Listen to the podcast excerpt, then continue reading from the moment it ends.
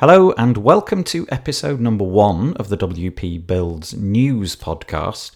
I'm simply going to be spending about five minutes each week recapping the news of the previous week. It's going to come out on a Monday, and I was thinking it would be something that you could listen to possibly on your way into work.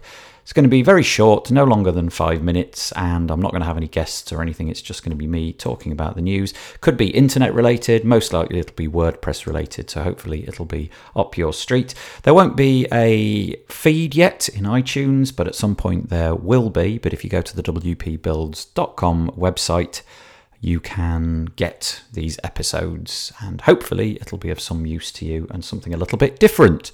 Right, okay, so the first item this week is all about Jetpack 5.8. Um, it's been released and it's got a, a focus on speed, faster search, and la- lazy loading of images. There isn't really a great deal more to say about that, but if you do use Jetpack, then that's certainly something that you should be looking into. Okay, I will at the end of each section just add a little link. So if you go to the WPBuilds.com website, find this, you'll see all the links um, embedded underneath, and you can get to the website that I mention it from.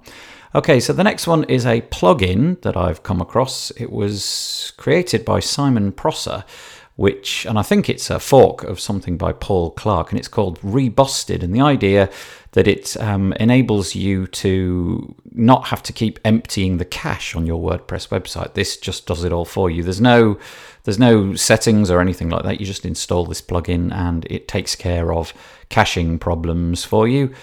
Go check it out. Right, the next one is all about the sort of somewhat debacle nature of the of the WooCommerce 3.3 release. Um, and the fact that very late in January it was released and there was a bit of fanfare about how well it had been tested, and it broke a few websites that were based on themes like Flatsome, Genesis, and so on. Anyway, that, that's now been fixed. So if you had to roll back from 3.3. Point, sorry, from 3.3 to the previous version, there's now 3.3.1.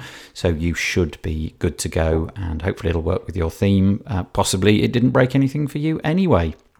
Another one is Elementor, the popular page builder, has now added the ability to add custom fonts, no longer limiting themselves to the 800 Google fonts. You can now upload your own fonts in a whole variety of formats, for example, WOFF, W-O-F-F, and 2.0 WOFF, TTF, SVG, and EOT. So that's quite a good development if you are using, if you're wanting to do bespoke fonts and you're using Elementor. Okay, the next one uh, is on the Bob WP website, and I, I'm constantly reading his stuff because I just think he's marvelous. And it's about five things that you should do when scheduling your social content. And I think he's been through the whole um, the whole gamut of things, ways to post and ways not to post. And he's got some very, very brief little insights, um, things that are too old, things that are getting dated, just common sense stuff about how you ought to approach your social media. So if that's something you're involved in, you might want to check that out.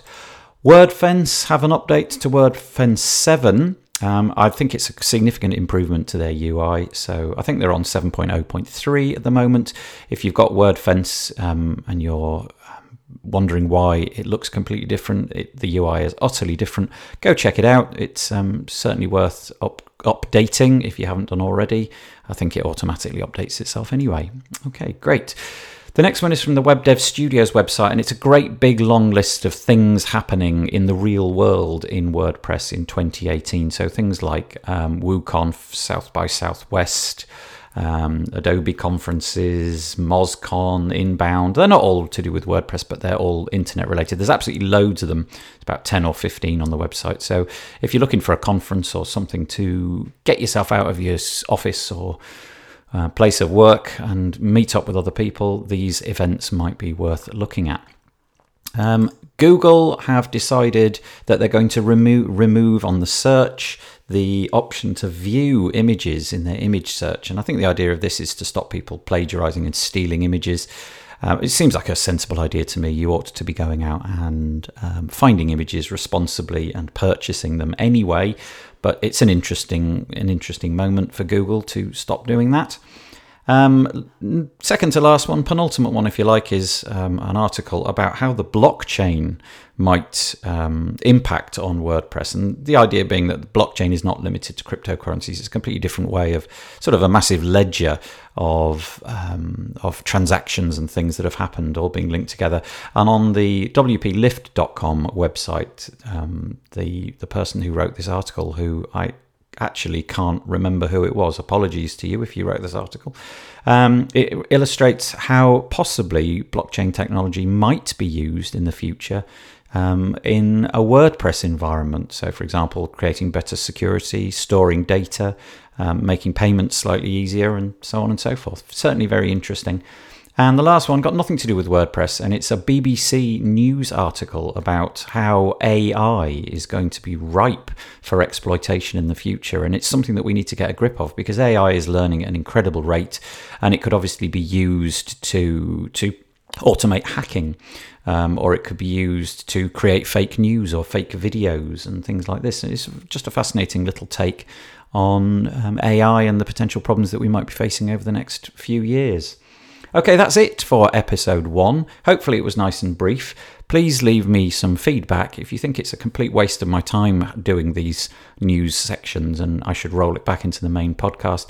Let me know, but I put a poll out into the Facebook group and uh, it seemed to be favor- favourably received that I would do it in this way. So there we go, week one over. Thank you for paying attention. Goodbye.